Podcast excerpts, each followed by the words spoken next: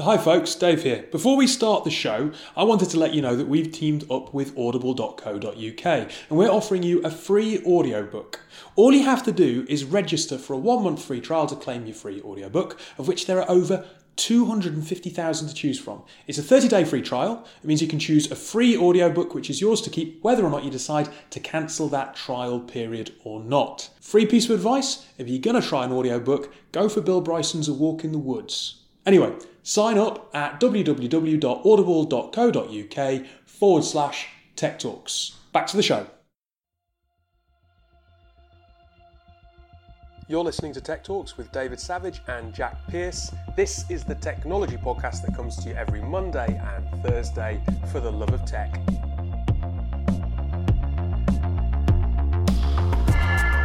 On today's show, we're talking to Refinery 29 EVP Kate Ward. Uh, chat all about their purpose and their mission and how important that is to Kate. And then we've got a news article all around regulation and putting control back in the hands of users thanks to Alphabet. Hello, Jack. Hello. Feels like a while. Or should I say yeehaw? um, how was your trip? It was amazing. It was. It's been. I mean, I've been on lots of nice holidays before, but this has been uh, one of the best and one of the hardest to adapt getting back into work from. So it was just eating an incredible amount of unhealthy food, drinking an awful lot of alcohol, Yeah. and dancing and singing a lot. So yeah, my perfect holiday. Well, look, the podcast has survived without you. I know. I'm surprised that you know listenership hasn't dropped, or you know people haven't been outside with uh, Placards. scythes and stuff like that. Picket yeah, line. Yeah, picket line. That's it. Yeah. But yeah, no. Back, Scythes. Yeah, they're that angry that I've not been here. Lots of people dressed as the Grim Reaper. Yeah, yeah. Or just doing some impromptu farming in central London. Yeah. Had a really busy day yesterday. Go on. Went up to this CIO water cooler uh, event in Leeds. Oh, okay. Yeah, yeah, yeah. Northern IT leaders. Really good actually. To, you know, obviously we're based in London. We are. A lot of our guests are in London. Yep. But it is fun to get outside and go see some of the regional uh, leaders that we often have talked about with the likes of Rushore and so on. Yeah, yeah, yeah. Get this. Uh, northern, uh, the northern leaders, uh, one of one of those northern leaders rather, was the CIO for Northumbrian Water, Right. right? Yep. Uh, they have an innovation festival. Wow. Yeah. Who headlines that? Uh, well, no, they got they got some pretty cool people Yeah. uh, along. They, they, I, I, I loved this. They got a comedian to teach them impromptu because they thought it might get them into the mindset of, of innovation. That's a good idea. Yeah, isn't it? I thought that was quite cool. That is very cool. I think we need to get a comedian on to teach us how to improvise a bit better, maybe. Yeah, yeah, yeah. but the, the CIO was like, let's have a summer festival. That's great. Because he loves summer festivals. Fortunately, he then put it in Newcastle, which obviously has a fairly short window for summer festivals. One week in August or something. yeah, yeah. And I can say that because I'm a Geordie. yeah, but, yeah, yeah. Um, no, I thought that was awesome. No, that sounds great. I mean, festivals are always fun, and uh, yeah, there's not enough tech festivals, is there? I mean, you see, there's like WeWork festivals. Should, do, we organise one? Maybe we should do Tech Talks Fest. Tech stock. Tech Stock. Yeah, let's do it. Anyway, on to the interview. Um, before we lose our audience, Yeah. uh, Kate is our guest. Kate's the EVP of Refinery 29. Look, this is maybe not as tech as some of our other interviews, but Refinery 29 is one of the largest digital platforms for women globally. So, absolutely tech in that sense from an audience point of view. I hope you enjoy it. Do stay tuned. We do have a piece of news to follow. Um, but here's Kate. So we're joined by Kate, Kate Ward. You are the MD of Refinery 29 here in the UK and Europe. I am the executive vice president. Executive and head vice of president. International, which is a ridiculous title. But yes, You won't I, believe the amount of times I get titles wrong at the beginning of this. I think I think titles are overrated. I um I am in the lucky position of having launched Refinery 29 outside the US. So call me what you will. Um, but yeah, that's my that's my gig. Now, hopefully, we've got lots of loyal listeners who remember that you were on the show at Unbound. But I'm going to kind of guess that whilst we might have those people, we may also have some new listeners. So it'd be really great if you could just set a bit of context and tell people who Refinery 29 are. Absolutely. Refinery 29 are a media company for women. Um, we create content that inspires, progresses, represents, and entertains women. Um, everything from articles and photography to video, podcasts. Um, we're reaching 425 million women a month across all of our channels globally. So I think if I was summing us up, I would say we are the voice of the most powerful generation of women ever. And uh, we are here to really fulfill our mission and kind of redefine what it is to be a new media company today. So, how did you get into this position? Because it's an incredibly exciting position to be in, having a, a platform or a voice to talk to that many women and, and influence in a positive way. But what's your background? Me personally? Yes. So, my background is very much not in the digital space. My background's in telly. Um, I worked for eight and a half years at a company called the Shine Group, which Mhm. was Elizabeth Murdoch's production group, um, where I spent a lot of time doing everything from, well, originally selling TV shows uh, to Eastern Europe. That was my bag. And um, I then moved on to thinking about MasterChef and how we grow that as a global franchise. Mhm. Um, worked across business development, very lucky at a time of significant consolidation in the TV production sector. Did some acquisitions, did some other interesting things. Um, was there at a time when the Shine Group exploded um, and we had global production companies all around the world. Uh, and then I was head of uh, business and strategy for Shine TV, which is the original production company and one of the largest independent UK producers. Um, and I got a call from a recruiter who said, I don't suppose you've heard of Refinery 29. And the answer was, Of course I have. I'm a huge fan. And the opportunity to make a move both into digital but also to a brand that meant something to me was um, irresistible. So, you say there that you were a huge fan. How had you discovered Refinery 29? I had worked when I was at Shine, I'd spent 18 months living in LA, and my pals there had introduced me to it. I mean, this was in 2009, so Refinery was relatively new. The business had been founded in the US in 2005, and by uh, four friends Philip Von Borries, Justin Stefano, the co CEOs and co founders, Piera Gelardi, who's our executive creative director and co-founder, and Mhm. Christene Barberich, who's our global editor in chief and co-founder. And they'd founded the business in about 2005, and it had grown from them and really kind of took off, I guess, in 2009, 2010 with a significant acceleration of audience. I joined the business um, in September 2015, so just about three years ago this month. I might ask something incredibly naive here that shows me up in all sorts of ways, but why the need for a British or European site? Like when you go on your Refinery 29, it, you, you go onto the .com and it's the American version. You can select to go to the to the British version. I would have assumed that a lot of the content that would go to the States would be applicable to audiences in Europe. Maybe that's wrong. No, you're right. It, you're you're absolutely right. Um, I think you should really think about international expansion for us as creating a network of creatives and Right. creativity and talent.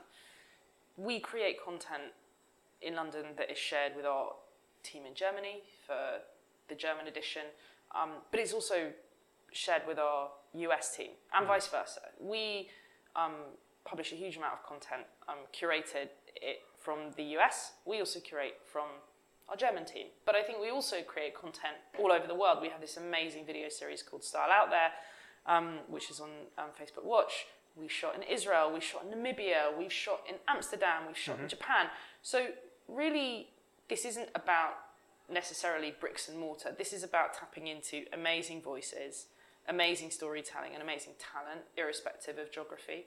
I think on a commercial level, we knew when we came to the UK that we had a massive opportunity. I mean, Refineries Business works with the world's best known brands, and they, they were really begging us to come and deliver them a kind of local commercial offering. So I think it's not because global content doesn't work. I think it's a combination of finding new global content, mm-hmm. new voices, and delivering the partnership that our brand partners were, were really excited about.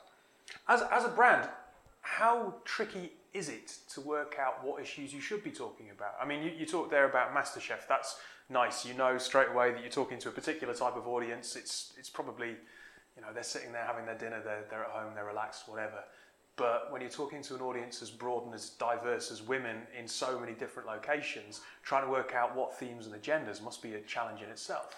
It, it, is, and I think there are far cleverer people than me that, that do that every day, and, and there's a reason why I'm not the editor.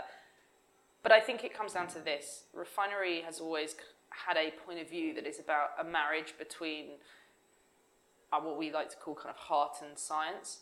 On the one hand, we have the brilliance and the editorial instincts, the relationships, the storytelling, the passion and purpose of our editors. Yeah. We also have amazing amounts of data and insight. Everything from understanding how a piece of content performs, how it can be optimized across different channels, what's the right time to publish it, where is the right audience for this story. And we really marry those two things. Hmm. So we're arming our creative teams with really fantastic insights and really, really strong expertise in terms of content publishing, scheduling, and programming, so that both we can come up with the new stories, understand what people are interested in, harness all of those data points, social listening, all those skills to find new territory, but also, importantly, to find the right platform to distribute the content that comes from the editorial genius. It's really a marriage of the two. You mentioned there about the right platforms, and you, and you, you said earlier on in the interview that it's important to kind of build a, a new, or, or sorry, a modern media brand. Yeah. What do you mean by that? Well, when I think about platforms, I think today it's no surprise that the most successful um, publishers, for want of a better word, are heavily distributed. So you can have our audience on the refinery29.com slash UK. Um, please tune in. Um, but you can also find us in all these other touch points Snapchat, Discover, we were an original partner, Facebook, Instagram, and then going further, IGTV and stories and podcasts. And I think there's this sense of distribution, right? There's a question of we believe at Refinery that we want to be everywhere where she is. I think diversification in terms of mm. distribution has been a real hallmark of the kind of recent shifts in digital publishing. What I think is important is within that is those of us that are succeeding, and I, and I very much see Refinery's success because of this, is because of the strength of our brand. It's very, very important that our audience understand whether whatever platform they're on, they're in a refinery experience. That mission, the quality, the consistent visual identity, the consistent um, treatment of our content, of our editorial voice, irrespective of platform. Now, that's an interesting point because you had a your first child, is it a year yes, ago? yes, Yes. So you're a reasonably new mother, I am. and you say there that you want Refinery to be everywhere that she is, and you Mm-hmm. mentioned Snap. How do you how do you make sure that that voice is consistent? Because the voice that you want to hear might be slightly different from, say, a teenage girl in her late teens who's on Snapchat, and and that must, to a certain degree, be challenging. Sure, and I mean, look, I aspire to be as cool and as relevant as the, our Snap I, audience. I, I failed years ago. So. Um, but I think the point is this: you're whether you come to Refinery, whether you're a huge fan of us on Snapchat, yeah. or whether you're loving our Pinterest, or whether you're an absolutely dedicated follower of us on email, the content in all of those places is going to be slightly different because the audience is going to be different. But what underpins it all is the mission and the purpose of Refinery's brand, which is to help women feel, see, and claim their power. It's a brand that has purpose, that has vision, and it has consistency. It's uncompromising in delivering against that mission. And that is the same across all of our platforms, um, even if the type of content you might see is slightly different. Um, I think going back to your point before about what is it today to be a, a modern new media company, I think it's about diversification. Diversification in terms of distribution, as we've just talked about, being everywhere your audience is, but also in terms of how your brand, how your mission is played out. Today we are, we have podcasts. We've just done the most amazing consumer products um, launches in the US. We have an incredible events um, strategy and business in the US um, with our flagship event, 29 Rooms, which was in four cities this year. Um, we're moving into long form kind of TV type content um, and originals. We are thinking about how do we transition an article like Money Diaries into a format, and then now look, that's a published book. So this is really about finding new touch points, new ways to incubate great ideas, great talent, great stories, and bring them to the biggest possible audience in as many ways as possible.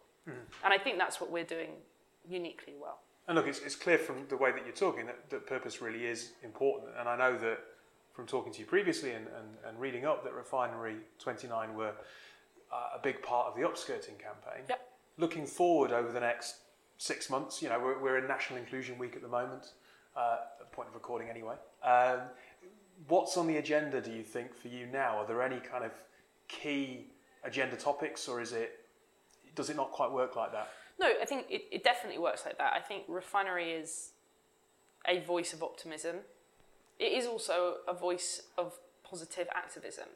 We believe that we have a responsibility to challenge convention, to um, try and reflect the world that our audience want to see. So our latest campaign, which I'm really proud of, is a campaign called Your Vagina's Fine, which uh, began with an undercover article calling, um, can one swear on this podcast? Yeah, of course. Calling bullshit, I'll do that.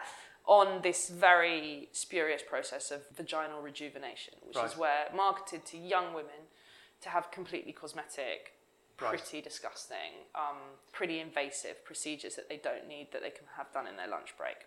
That campaign, I think, shows the purpose of what we're trying to do, which is to find the issues that matter, to identify them, to create great content, and then to go deeper.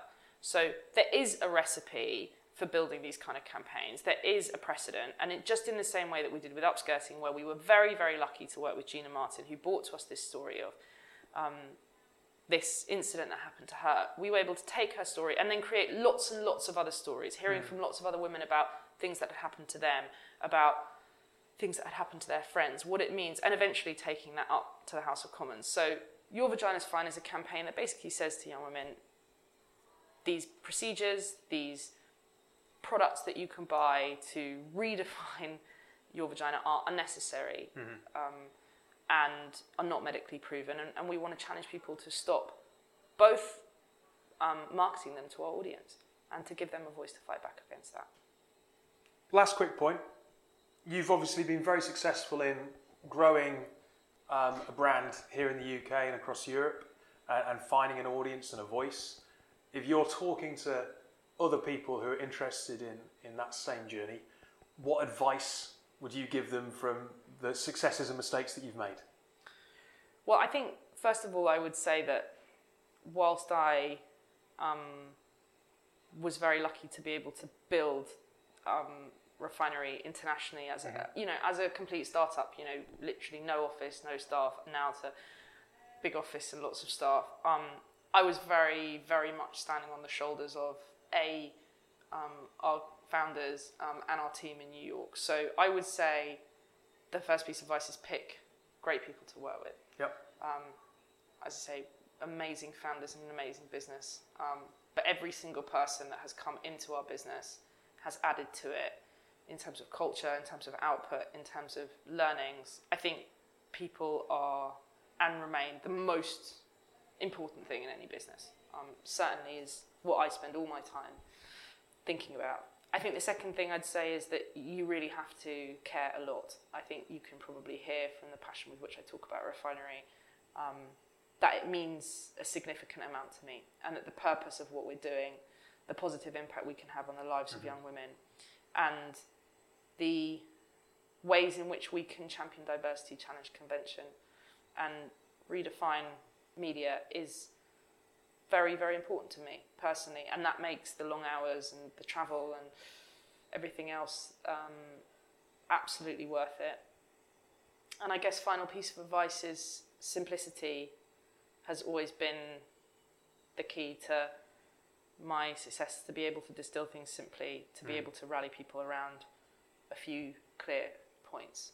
I think today's media landscape can look very complicated from the outside, and ultimately it comes down to some very, very simple ideas. And the most simple idea for me is always we are at the service of our audience. We don't take that for granted.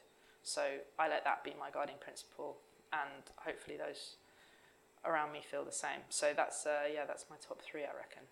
And like coffee, obviously, lots. Oh of yeah, coffee. yeah, yeah, no. And a pub around the corner from the office. Yeah, we haven't got a good one around the corner from us, but never mind. You, you need to find an office Yeah. with a good pub around the corner. Good piece of advice. Yeah, absolutely. Thank you very much for your time My and- pleasure, and thank sharing you. with us. So, Jack, Yep.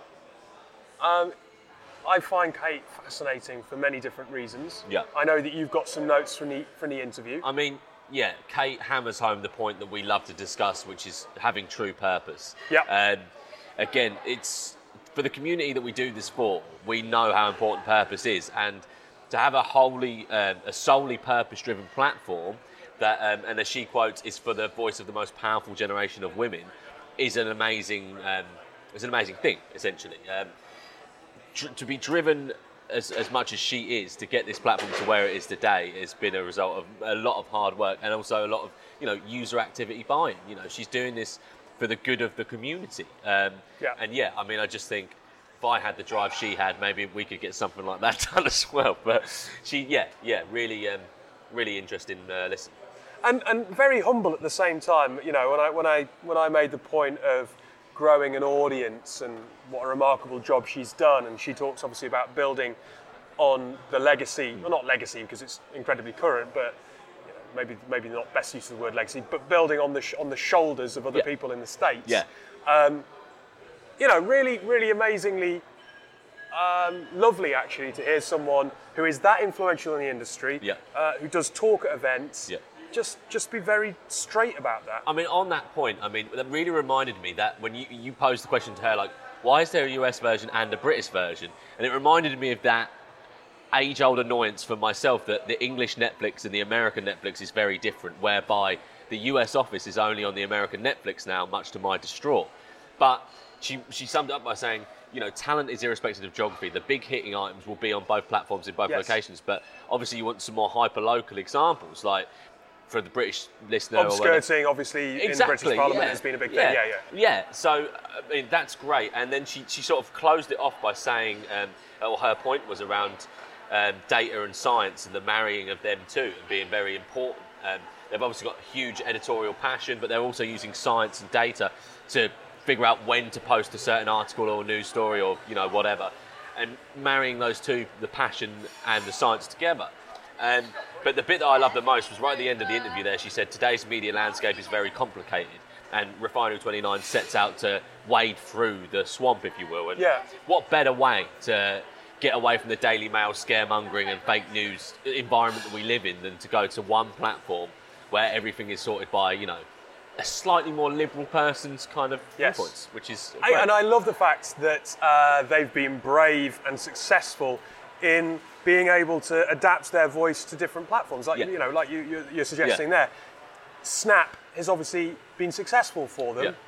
and yet they're able to appeal to working mothers as well. yeah, yeah. which the- is fantastic. to, I mean, she talks about the diversification of new media, and they've obviously done this on purpose, but I don't know if they anticipate the success they'd have. But to diversify geographically and, and, and hone in, like you say, onto specific voices in certain areas and specific pieces of content that appeal to certain geographies as well is, is, is a great thing. It hmm. doesn't waste time then as well. Um, she also talks, obviously, as you've su- suggested there, about the fact that when she was asked whether or not she'd heard of Refinery 29, she was a huge fan. She Yeah. was already a follower. Again, it comes back to that point of, of really being committed to a cause and Yeah. what a difference that makes to someone in the modern working environment. Yeah, I mean, uh, they don't touch on culture much there, but you can only imagine their culture is really good. You know, People care. Yeah, people, care, about the brand. everyone's driven by passion for the brand and for what they're putting out content wise. So, yeah, I mean, that's. I mean, how many people get a job that they've been following or a couple like it's like me. I'd get a job working for Tesla, although I don't know if that's that desirable anymore after the recent. You're getting a job for, for Arsenal. Me being signed up tomorrow by Unai Emery to play up front, it would be like that. It's I don't think happen. it'd be as good as that. Oh, I just want to add because your, your, your dream would then go wrong in front of several thousand people. Yeah, that's true, and my you know football family. But I did just want to bring up one thing, not related to this, because when I was away, Arsenal did beat Newcastle, so I just wanted to. Anyway, let's go to our advert break. Coming afterwards, we are talking about Google's Cyber Unit Jigsaw. Jack, I know it's a bit of a stretch, but just imagine you're running a business, okay? And you need to grow that business, and talent, as you know, costs a lot, mm. not to mention it being hard to find. Mm. If you could hire a software engineer for your business that probably has a terrible product if your track record is anything to go by, but it's trained specifically to your business needs for just around 24,000, would you? Dave, that sounds like a bargain, and I think I would. Slightly insulted that you can't picture me running a business. I know, it's such a stretch, isn't it? anyway, well, you'd be in luck because there is a new program that can deliver highly skilled developers um, way under the usual cost quoted by recruiters. So why don't you prove me that you do have a little bit of business savvy acumen there and get in touch? Do you know what? I'm going to. If not just to prove you wrong, but who do I drop a line to, Dave? How do I get in touch? Easy. You simply email future hyphen skills hyphen program at harveynash.com. future hyphen skills hyphen program at harveynash.com. Can they find me a new podcast co host to replace you? Shut up. Please. Welcome back to Tech Talks. It is time for the news.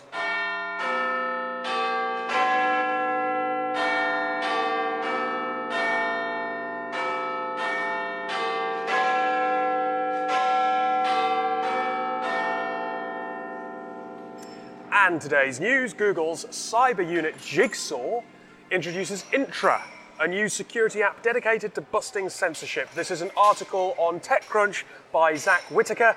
Um, good, this is a good uh, Twitter handle at Zack Whittaker. Easy. Yeah, very Easy. easy. Even I can't screw that one up. Can I just say the irony of like a sort of safeguarding app that will help with censorship and stuff like that is called Jigsaw, when one of the most famous Villains. horror villains of recent times is called Jigsaw as well, who was not about protecting people. or, uh, and to be fair, he, he didn't censor anything either, did he, Jigsaw? So yeah. I find this interesting, right? If, if, we, if we take the backdrop of regulation, Yeah, yeah, yeah. yeah. right? So Jigsaw, just to, the opening paragraph. Jigsaw, the division owned by Google parent Alphabet, has revealed Intra, uh, a new app aimed at protecting users from state-sponsored censorship. Yeah. Right. We're in an age where we're questioning how capable large tech companies are at protecting their users. Yeah. Um, we all know about Cambridge Analytica. It's only last week now that there was another leak on Facebook Yep. the public confidence in large tech companies to protect us is at an all-time low. yep. We don't really have confidence in um, governments or states to protect us. Yep. To a certain degree, yes, certainly more so than the large tech companies. Most people seem to think that the best way of regulating and protecting users online is, is user-driven. Yep. And that, that I do find interesting because what we've effectively got here is a bit of a hybrid. Yeah. Google are giving an app that allows a user to self-regulate. Exactly, and you know, like you say, user uh, user trust in tech, large tech corporations is at an all-time low. Yep. But I guarantee that most people would still say that that level is still higher than their drive for the government to censor stuff on our behalf.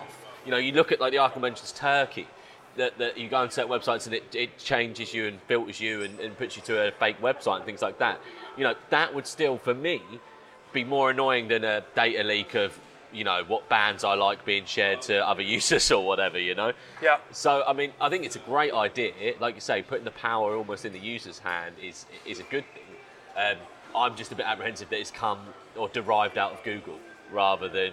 I mean they are um, Jigsaw are a incubator style startup within Google's. But they're part of. Alphabet. Exactly. So it's, it would be more trusting of them if it was almost like they bought the startup that invented Yeah. the app or whatever. Yeah, I know? mean, let, let's be honest. Um, I am a big advocate of tech for good, but when you then see that Google are Yeah. working with with states like China, Yeah. where there are very restrictive, um, uh, obviously, uh, national laws around what you can and can't access, you kind of question what Google have done to get access to that.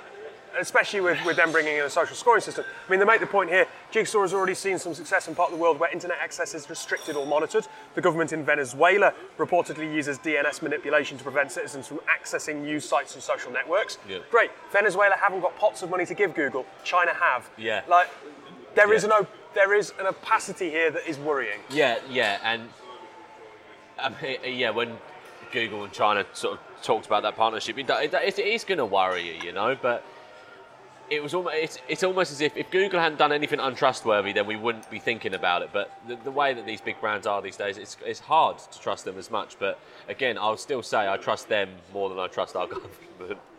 Yes, yes. And look, I, I don't think it's fair to, uh, on one hand, say users need more control and a seat at the table, and then to turn around when someone like Google does try to do something that puts Yeah. a bit more power in people's hands and, Yeah. and, and go, oh, well, we don't trust them. Yeah.